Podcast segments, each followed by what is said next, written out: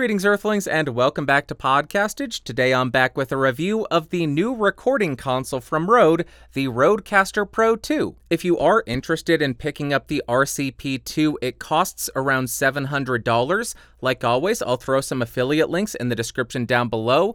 Also, in the sake of full disclosure, I do need to let you know Rode sent me this device free of charge for the sake of making this review. With that being said, for a large portion of this video, I'm going to be using the Rode NT1 connected directly to the RCP2. No processing is engaged. My gain is set at 30 dB. I am recording 24-bit 48 kilohertz, and I will not do any kind of post-processing, but I may have to boost it a little bit in post, so check the doobly-doo to see what I diddly did. And now let's talk about what comes in the box.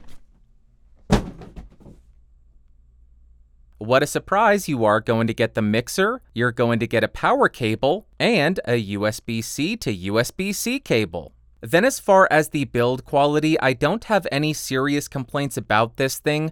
The top of the device is made out of metal, but the sides and the rear are made out of plastic, and on the rear you will find this mounting panel in case you want to mount the RCP2. The dials are all nicely attached, but they do have a little bit of wiggle to them. The faders all slide really well, but they also have a little bit of wobble to them. The majority of the soft touch buttons give a little bit of tactile feedback to them, while the smart pads are more firm and they don't have any real click to them. They are much more reminiscent of a drum pad.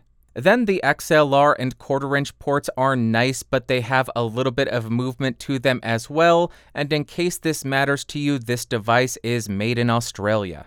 Then, as far as the specs, this thing records at 24 bit 48 kilohertz. The preamps have a max gain of 76 dB. It has an EIN of negative 131 dBV, which translates to negative 129 dBu A weighted. It offers 48 volts of phantom power.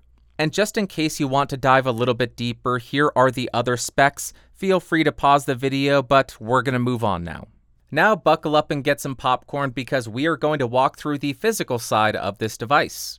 On the front of this device, you have absolutely nothing. On the bottom of this device, as I already mentioned, it has this mounting panel for what I believe is a VESA mount, or you can put this on a 3 8 inch stand. Then on the rear of the device, you have a power button, you have a USB C power port, you have a micro SD card slot, you have an Ethernet port to connect this to your network over a wired connection, you have two more USB C ports, the first one going to your main PC, the second going to a secondary computer. Then you have four quarter inched headphone outputs. You have two quarter inched outputs to run to your studio monitors. And lastly, you have four XLR quarter inch combination jacks to connect microphone, instrument, or line level inputs. And finally, on the top of the device, you have a record button, you have a touchscreen display, which we will discuss quite in depth, you have four headphone volume controls, you have a smart dial to change the monitor level or adjust settings on the display. Then you have six identical channels. Each of them have a solo or a mute button at the bottom, followed by the actual fader. And then you have a button at the top of each channel, which will allow you to access the settings for that channel very quickly. And the last thing that you have on the top of the device are eight smart pads with a set of arrows to switch between all eight pages of your sounds, mixer actions, MIDI pads, or your effects. This is your display, and this does so much, and we're going to walk through all of it, so buckle up. First, in the upper left hand corner, we have the Rode O. If we click on this, this takes us to the show menu.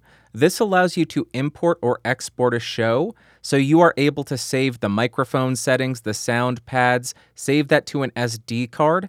And then, if you want to recall that, you can go ahead and import those settings, and all of the microphone settings and sound pads would be recalled on the device, so you don't have to set them all up again. Then we have an icon of an SD card. Next to that, it tells us how much time is left on the SD card to record. But if we click on the icon, it takes us to another menu. Here we are able to erase the SD card, enter transfer mode so we can transfer files directly from the Rodecaster Pro to our computer without removing the SD card, or we can hit eject and safely remove the SD card. Next, we have this little monitor icon. This tells us how loud we are outputting to the stereo set of monitor outputs on the rear of the device. Next to that, we have the stereo meter, which gives us a general understanding of how loud our stereo mix is. Unfortunately, there is not a scale on it, but maybe with an update, we can get something like that. Next to that, we have the network icon indicating that we're currently connected to Wi Fi. And lastly, we have the settings gear icon, which we will dive into in just a minute. Then we have this amazing meter section, which displays the level of all nine of our sound sources, not just the six that are on physical faders, but all of the virtual tracks as well. And the last thing that we have here is a representation of all of the smart pads as well as what is on the smart pads, which makes using them a lot more intuitive. Now we're going to dive into the settings menu, and this is going to take a while. The first thing that we see is the network we are connected to. Then we have a bunch of submenus, the first one being faders. In this menu, you're able to assign whatever sound sources you want to the physical faders. Here I have four microphones, but I only use one, so if I want to assign USB, Bluetooth, and the second USB port to those physical faders, I'm able to do that, and that makes the physical faders much more valuable and useful to somebody like me who uses one to two microphones max. Next menu item that we have is outputs, and when we click on that, we have six more submenus. The first one that we have is headphones, and when we click on that, we are able to select what type of headphones we're using for each of the headphone outputs. Currently, we're set to low sensitivity, but we could also select high sensitivity headphones or the Rode NTH 100s, and you're able to make this selection for all four of the headphone outputs. The next submenu option that we have is monitors, and this gives you three options. The first one will auto mute the monitor outputs if you have any of the microphones turned up. Secondly, you will auto mute the Bluetooth output if any of the microphone faders are up. Both of these options exist to try to prevent feedback from your studio monitors or your Bluetooth speaker. And the final option is a fixed output level. This will change the monitor output to line level just in case you're using a set of studio monitors that have a dedicated independent volume control. That is it for the monitor menu. The next option we have is routing, and this is where it gets really powerful. Here we're able to adjust exactly what mix we're sending to USB 1, Chat 1, USB 2, or Bluetooth. The options that we have are main mix, which will route all of the audio sources to that output. Then we have the mix minus option. This will send all of the audio tracks except for the source we're sending audio to. For example, currently we're setting the mix for USB 1, so when we select mix minus, we will send all of the audio to USB 1 except for the audio that we are capturing from USB 1. And the final option is custom. This allows you to create a custom mix of exactly what you want to send to this audio output, and you are able to make this selection for all of the outputs USB 1, Chat 1, USB 2, and Bluetooth. Alrighty, going back, the next submenu is Listen. This allows you to adjust what you hear when you solo a track, whether you want to hear the pre fader audio or the post fader audio. Pretty self explanatory. Next, we have the multi track option. If we click on this, this allows us to turn on multi tracking for recording to the SD card or sending over USB, Currently, I have multi-tracking turned off, but if I click on pre-fader, this allows me to capture all of the audio without capturing any of the fader movements. And you are also able to bypass any of the processing in case you want a safety track to process and post. Then, if we click on Post Fader, not only will this capture all of the processing, but it will also capture any of the fader movements that we do on the mixer. I'm going to go back to pre-fader and the final option we have is processing. This allows us to make adjustments to the master Compellor, which is basically a master bus compressor, or adjust the output delay. This will be really useful if you're trying to sync your audio with video and it doesn't automatically sync up in OBS or your streaming software. That is it for the output section. Next, we have the smart pads menu. When we click on this, it shows us everything that is on the smart pads. We are able to click on one. We can change the color of the pad, change the name, edit it, or clear out that smart pad. But the thing that I really like is the ability to create new actions for the smart pads right on the device. For example, we have four empty spots right here, so let's go ahead and add a sound to this. When we click on that, it allows us to record that sound. Oh my god! That's not annoying at all. And we could go ahead and do a fade in, we could do a fade out, we could toggle I/O. I like to do one shots, and now we have that sound pad. Let me bring up the fader. Oh, oh, oh, oh, oh my god! Yeah, that's horrifying. Anyway, Let's go ahead and add a new action. Next, we have effects. I want to add a voice disguiser. Let's go ahead and turn that on and now I have that effect set to that smart pad. So if I hit that smart pad, you cannot tell who I am. Who wants a body massage? Mr. Body Massage Machine, go! Yep, that's how that works. Let's go ahead and click another smart pad. Now we can do a mixer action. We can do a censor button. We can do trash talk. Trash talk will mute the audio output to remote guests. We can do a fade in or out. This will obviously fade in the mix and fade out the mix for a show. Then we have back channel. While active, a mix is created separate from the main mix to allow communication between the channels selected below. This is something that a producer could do to talk to a host. And the final option we have is ducking. All of the audio sources will be decreased in level while channel 1 has sources coming through it while you're talking into your microphone. All of these are very useful tools, but I can't really demonstrate them, so I want to go ahead and show you something with the censor option. You can create a custom censor sound. So if you wanted to do something like, eh, I don't know why you would. That hurt my voice, but you. Eh. so now that's so obnoxious. Now that is my censor button. So I am so angry. I'm gonna swear up a. F- I'm just so mad. It's yeah. You could see how that could be fun, but also just horribly abused. And the final action that we can do is create a MIDI trigger.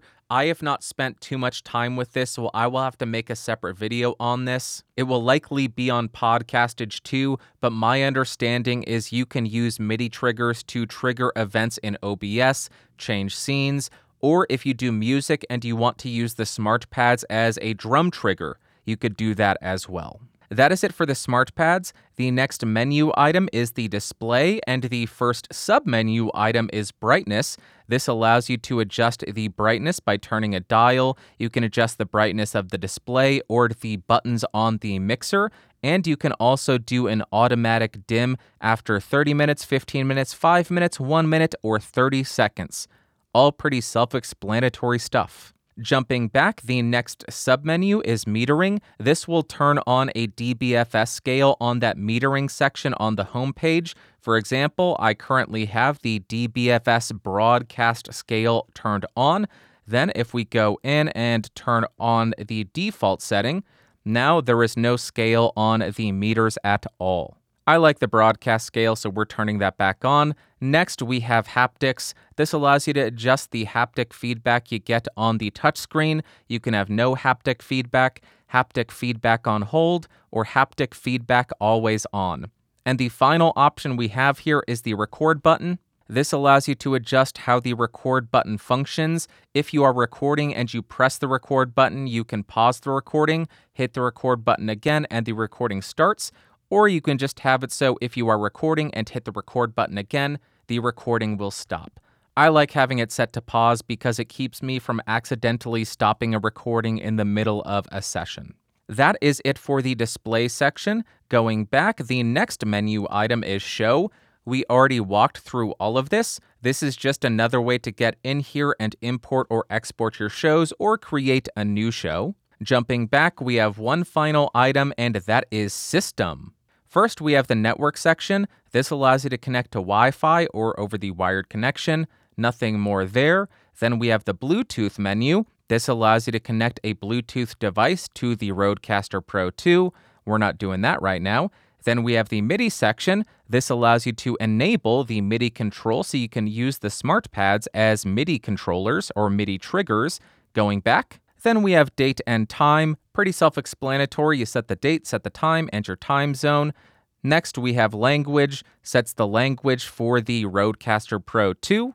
And we have one final menu item information. You can share analytics, check for updates, or view the device information. Currently, I am on firmware version 1.0.7. And that is it. And the final thing that I want to show you is if you're diving into a channel and then click on the gear icon, you're able to create a stereo pair of channels. So now I have turned channel 3 and 4 into a stereo set. I'll click the green check mark, and now I will reassign that to the fader. I can select if it's line in. So if you're connecting a keyboard, I can do a set of microphones with dynamic or condenser. And now when I go back, both of those channels are set to a single physical fader, so they will be identical the entire time. Now we're going to do a very quick walkthrough of all of the processing that's available to us. Currently, I have the SM7B connected to the RCP2. I am just set to a typical dynamic. My gain is set at 55 dB, my fader is all the way up, and my processing is turned on, but all of the effects are turned off. The first thing we'll do is select depth and slowly increase this so you can hear what this does to the audio. Depth is all the way up.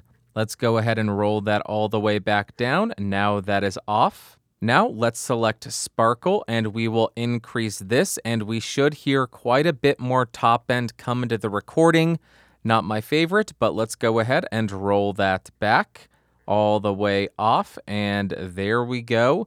And finally, we have punch. Let's select that as I pop the microphone and we will increase this so you can hear what punch does. All right, rolling that back now all the way off. Now let's check the presets that we have to see how that sounds with the 7B.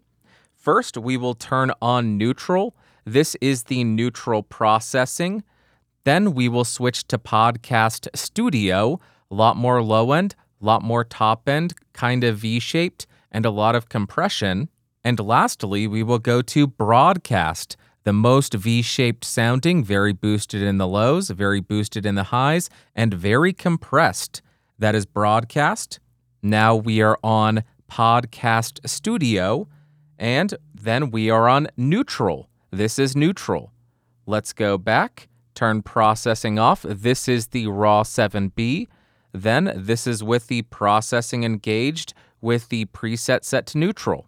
One really quick tangent if we click on the effects tab, we do have the ability to add an echo and reverb, and we can tie these to smart pads if we want to toggle them on or off very quickly. Let's go ahead and see what it sounds like when we turn on an echo.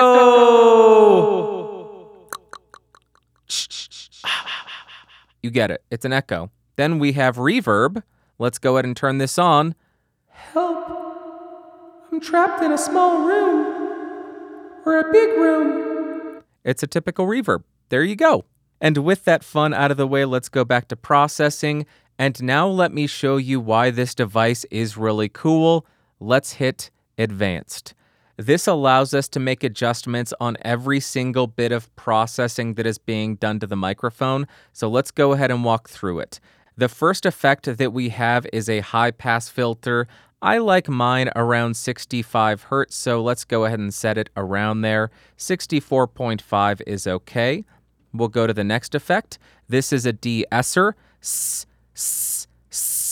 This is great to really tame those sharp S's if your S's whistle, and you get this great representation of it. So, in case your hearing isn't really fine tuned to this, you can see how aggressive the de-esser is being. The next effect that we have is a noise gate. Let me go ahead and turn it off. Turn it on. Off. And my air conditioner is on right now, and I think that's a really good demonstration of how this noise gate functions. But here are all the settings that you're able to adjust for the noise gate threshold, attack, hold, release, range, and hysteresis. So the threshold is going to be the main one people want to play with. This will determine where your noise floor is and where the noise gate is going to activate or deactivate. Let's go to the next effect, and the next effect is the compressor. Here you're able to adjust the threshold, ratio, attack, release, and makeup gain. And the visual representation here again is extremely helpful. This helps determine how aggressive you're being. You have a little bit of gain reduction meter right there. Really a great implementation of the compressor on this device. But really quickly, if we want to get super aggressive, let's do ratio of 4.5. They don't let you get too crazy. And then for the threshold, we will roll this back. We are compressing the heck out of this. This is brutal. let's go ahead and stop doing that because nobody wants to hear that. And then we will fix the ratio. But that gives you an idea of what kind of compression you're able to do. The next effect that we have is an EQ. You have three bands, high, mids, and lows, and you are able to adjust the frequency of each of those bands as well as the gain that you are adding. You can get really aggressive with it. You can add or cut up to 12 decibels. So you have a lot of power here kind of limited in only having three bands, but it keeps you from getting too crazy with what you're trying to do. Keeps it simple, stupid, I guess. You can look at it that way. Next, we have the Aphex processing, the big bottom, or the aural exciter. I like to call it the aural exciter. And this gives you a lot of harmonics, so you can get really exciting, just that s, really that sizzly top end. I'm not the biggest fan of the aural exciter, the aural exciter, but a lot of people love the big bottom. You can just tune this up and just get this really beefy low end. I am typically not a big fan of using this kind of stuff, but I know a lot of people do enjoy these effects and will get a lot of use out of them. And the last thing that we have is panning, so you can pan hard left or you can pan hard right just in case you want to do that. And again, you get that visualization right there on the left. And there you go. That is all the processing that you have available to you for each microphone. Pretty cool. Now, like we always do, I have the SM7B connected directly to the Rodecaster Pro 2. The processing is turned off, and I have made sure that the master Compellor is off as well. The gain or level is set at 55 dB, and the fader is set at unity gain at the third line from the bottom. I will be quiet so you can hear what kind of noise is apparent at this level. Getting loud in three, two, one. Now I am about six or seven inches off of the microphone and I am whispering. This is the worst case scenario for this microphone. I have increased my gain to 65 dB, and it is still a little bit quiet because if you are doing this, you are using the wrong microphone. But I will go ahead and increase the level. We will go all the way up to 76 dB. This is 76 decibels at a distance while whispering into the SM7B. I will be quiet so you can hear the preamp noise.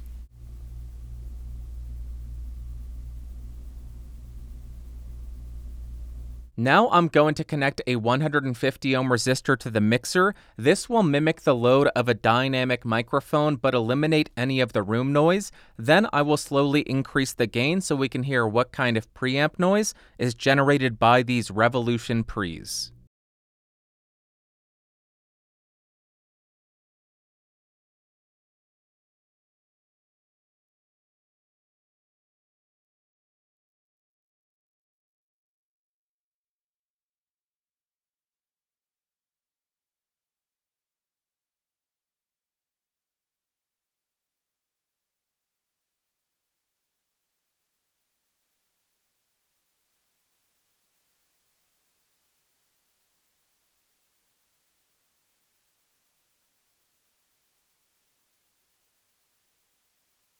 Now I want to compare the preamps in the Rodecaster Pro 1 and the Rodecaster Pro 2. So currently I have the SM7B running through a microphone splitter, and that is then running into the RCP1 and the RCP2. My level on the RCP1 is set to 48 and my level on the RCP2 is set to 58 dB. The processing for each channel is shut off on the RCP2 and the RCP1.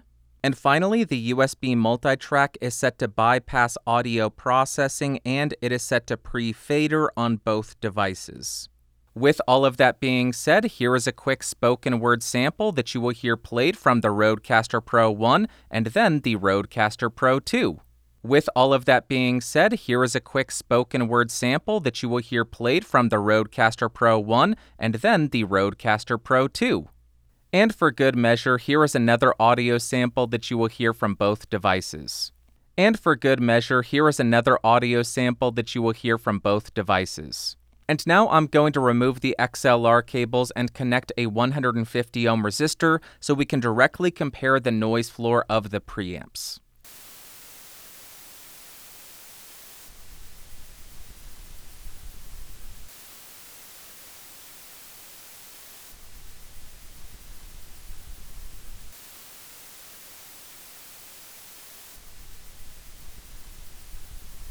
And now, just for good measure and to be as complete as possible, I wanted to include a quick demo running an external preamp into the Rodecaster Pro 2 at line level. Currently, I have the SM7B running into the Universal Audio LA610 Mark II, gain at plus 10, no EQ. We have the level set at 8, about 3 dB of gain reduction on the T4 optical compressor, and the level on the RCP2 is 0 dB, and we are hitting a pretty good level around negative 9 dB, which is exactly where we would want to go. That is a demonstration of the line level recording on the RCP2. Now, in order to test the Bluetooth quality, I've connected my iPhone 10 to the Rodecaster Pro 2. I have my latest podcast pulled up, and I will just go ahead and play this and see how it sounds. By enacting progress, I believe that the adoption of the term bung is progress, so I fully expected pushback.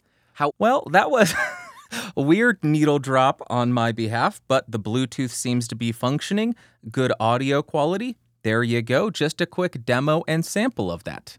Next, with our sample rate set at the only option we have available, which is 48 kilohertz, and an I/O buffer of 64 samples, we have a 4.4 millisecond output latency or 9 millisecond round trip. Jumping up to 128 samples, we have 5.7 milliseconds output latency or 11.6 milliseconds round trip. And jumping up to 256 samples, we have 8.5 milliseconds output or 16.9 milliseconds round trip.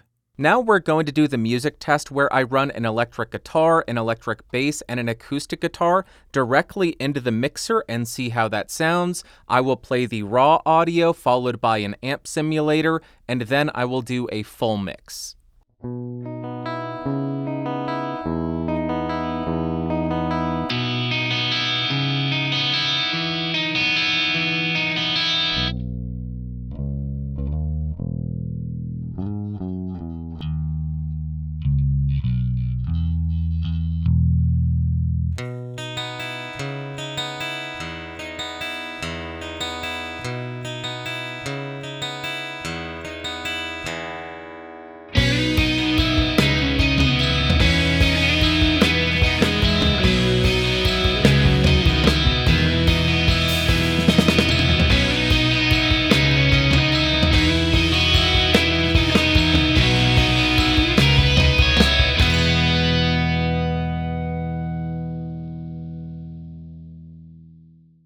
All right, I have to admit that I was very hesitant about this device because to me it seemed like Rode was overpromising.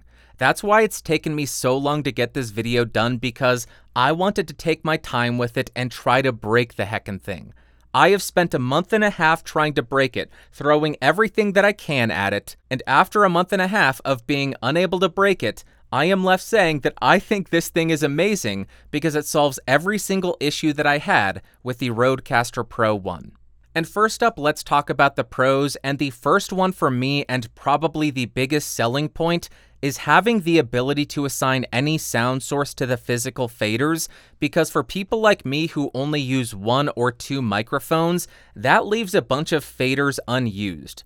By allowing us to assign different sound sources, that makes every single fader potentially useful. That is a huge pro for me. Secondly, you do get great sounding and low noise preamps. Third, the addition of line level inputs is huge for me because now that allows you to use an outboard preamp and then get that processing from the RCP2. You could run an outboard tube pre and then get a de-esser, a compressor. You can add the noise gate if you want. I think that is an amazing feature and makes this a much more useful device. Also, with the addition of the instrument inputs, that makes this much more valuable for musicians because now you don't just have to mic up a guitar cab, you can actually run DI and then run amp sims, or you can run DI for your keyboard, something like that. That makes this much more realistic for a musician. Next, I love the fact that you're able to multi track to the SD card and over USB and choose to do pre fader or post fader, and you can even bypass processing. I like that because it allows you to capture a safety track to the SD card just in case you end up clipping a mic or destroying the audio. And finally, the import and export of shows is incredibly useful if you have multiple shows that you record in your studio, or even if you're going to somebody else's studio and they also have an RCP2, you can save a show to an SD card pop in your SD card on their device,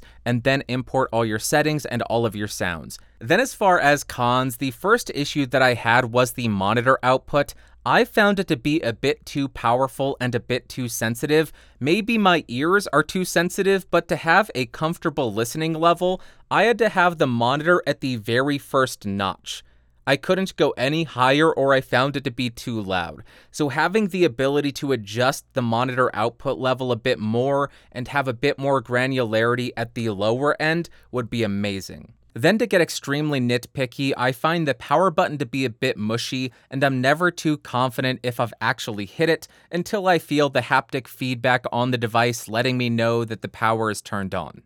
Also, like I mentioned, over the last month and a half, I have been trying to brick and break this thing. I was only able to do it once, and I was not able to recreate it. When I was importing a show, it just got hung up. It was completely frozen, and the only way to resolve it was unplugging the power completely. When I plugged it back in and turned it on, worked flawlessly, no error messages, and I was able to import the show, no issue. Forgive me, but late at night Bandrew chiming in here. I forgot to record two cons. The first one being the boot up time. It takes about 30 seconds from the time you hit the power button to actually be able to do anything. I understand they're running an entire operating system, and I think it's based off of Linux.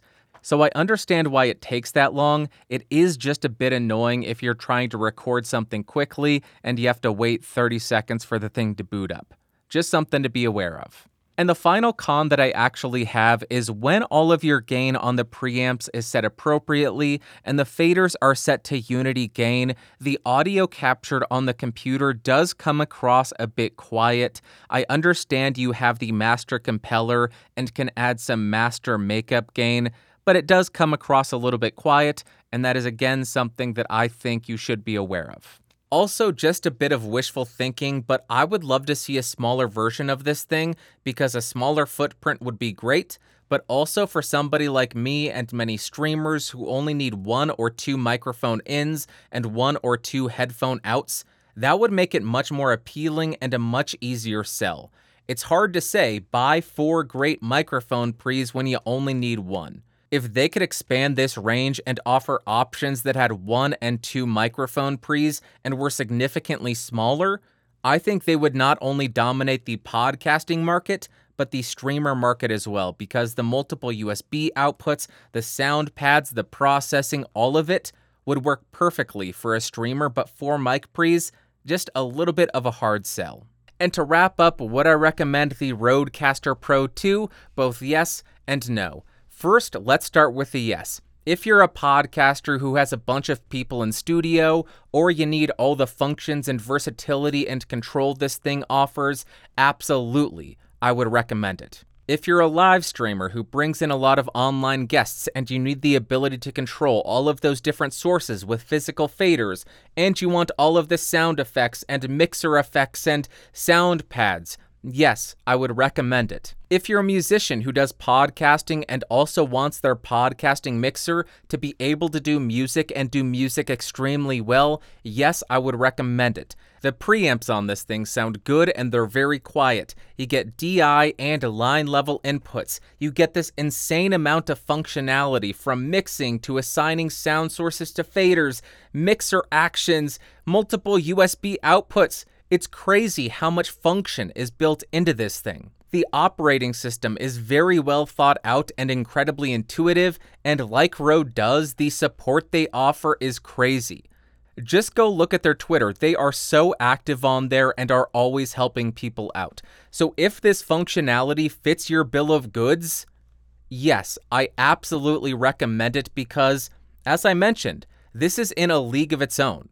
I don't think there are any other mixers out there right now that really compete with this. But then we get to the no, who I wouldn't recommend this for. This is less of a no, I wouldn't recommend it, and more of a plea. Please be honest with yourself. And what I mean by that is you need to seriously ask yourself do I need all of this power? Do I need all of this functionality? Do I need all of that? Because $700 is a lot of money. If you just do a single microphone podcast, you don't use any sound pads, you do all of your processing in post, be honest, you probably don't need it. Just because it looks cool, you don't need it. Just because you see other people using it, you don't need it.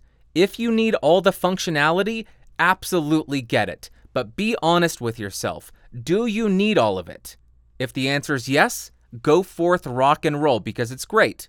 If you don't, don't spend your money. Spend your money wisely because $700 is a lot of money. All right, that is going to wrap up for today. If you are still here after that marathon of a review, I would love to give you as an individual a big old thumbs up. You are a special kind of person. I like you. On that note, if you found this video fun, interesting, or helpful, go ahead and give me a thumbs up. If you hated it, give me a big old thumbs down. It really does help me because Videos like this take 50 to 100 hours to make. It is not just a set it up and record it. This takes a, a lot of time. A thumbs up would be amazing, and if you're feeling super generous, go ahead and hit that subscribe button and hit that bell icon if you care to. If you do want to support the channel and become one of these amazing people over here, you could do so by clicking that join button or going to patreon.com slash podcastage and joining at the $5 tier or higher. It really truly does help me continue to bring you these videos. So until next time, thank you so much for watching. Thank you so much for listening and sticking around for 10 million hours. I will talk to you next week. Bye bye. Whoa,